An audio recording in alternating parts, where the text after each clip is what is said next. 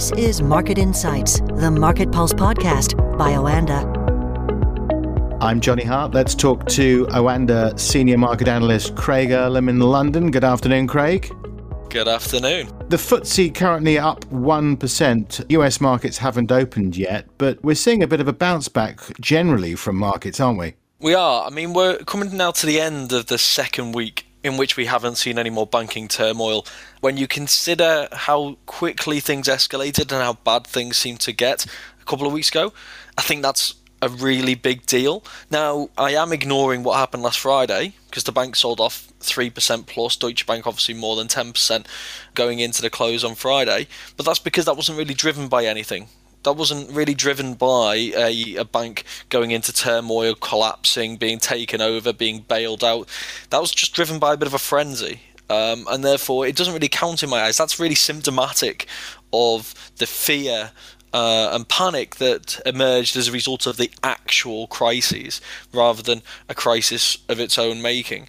And we've seen a little bit more calm again this week. So we're now going into the end of the second week when we've not really had any more turmoil. And that's a massive positive. Confidence, it takes a second to shatter and it takes time to repair. And we're very much in the repairing phase. And we're seeing that reflected really in the fact that the equity markets are continuing to gradually bounce back. The interesting test is ultimately going to be tomorrow. Last weekend, we saw investors find any excuse to become very risk averse. Are we going to see the same this weekend, and to what degree?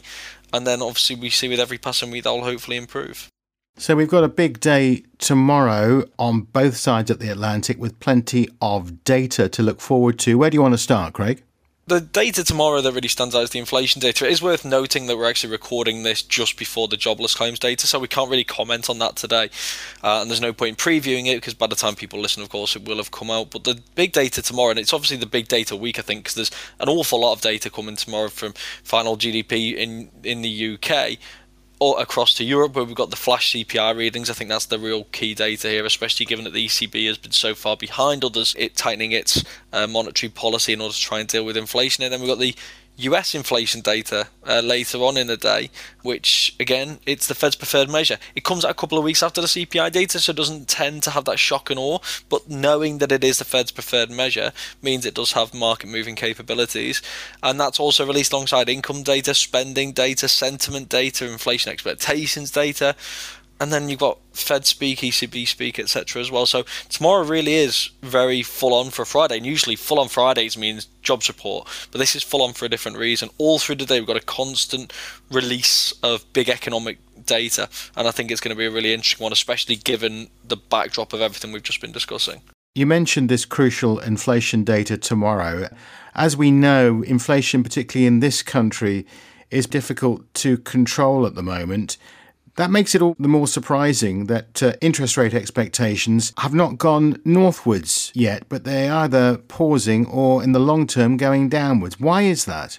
I think this is one of the scarring features of what's happened in the last few weeks, and not necessarily just in terms of psychologically scarring, but from a perspective of credit markets even with the fact that we've seen an improvement in sentiment over the last couple of weeks, there is going to be a bit of a scarring from what we've seen with the collapse of those banks and the negative implications it's obviously therefore had on liquidity in the system and therefore rates uh, within the system. So we've seen uh, tighter credit conditions uh, already, and the extent of which we'll learn about over the coming weeks and months.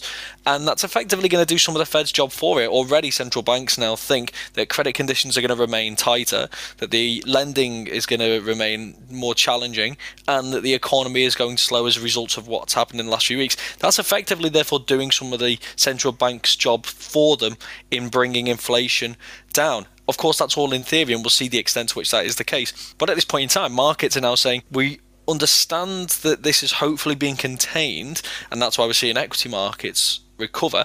But from a yield perspective, yields have remained lower because it still has a more permanent scarring effect, which means that interest rates, rather than rising much further, could actually be falling before the end of the year. So there's kind of this disparity when you look at equity markets and bond markets and interest expectations in terms of the message that that tells us like I say, time will tell how much of that turns out to be true. But it really is quite interesting that interest rate expectations have remained more on the more dovish side in the aftermath of what's happened in the US and European banking system, as opposed to recovering to the extent that we've seen, for example, in equity markets or in oil markets. And then obviously gold markets have aligned with yields as they typically do. So gold is still trading not too far from $2,000. And the reason is because yields are lower. We're heading for a period of potentially lower inflation and maybe interest rate cuts later in the year. And we're still relatively risk averse. So that seems to have kept gold quite buoyed. So it really is an interesting moment in these markets. And I think the next few weeks uh, will be interesting to see how this unfolds. And I think ultimately what's going to be key to this is what evidence we get in terms of credit market conditions and what that ultimately means for how much further central banks have to go. Okay, Craig, we'll talk again tomorrow. Thanks for joining us this afternoon. Thank you. Market Insights, the Market Pulse podcast by Oanda.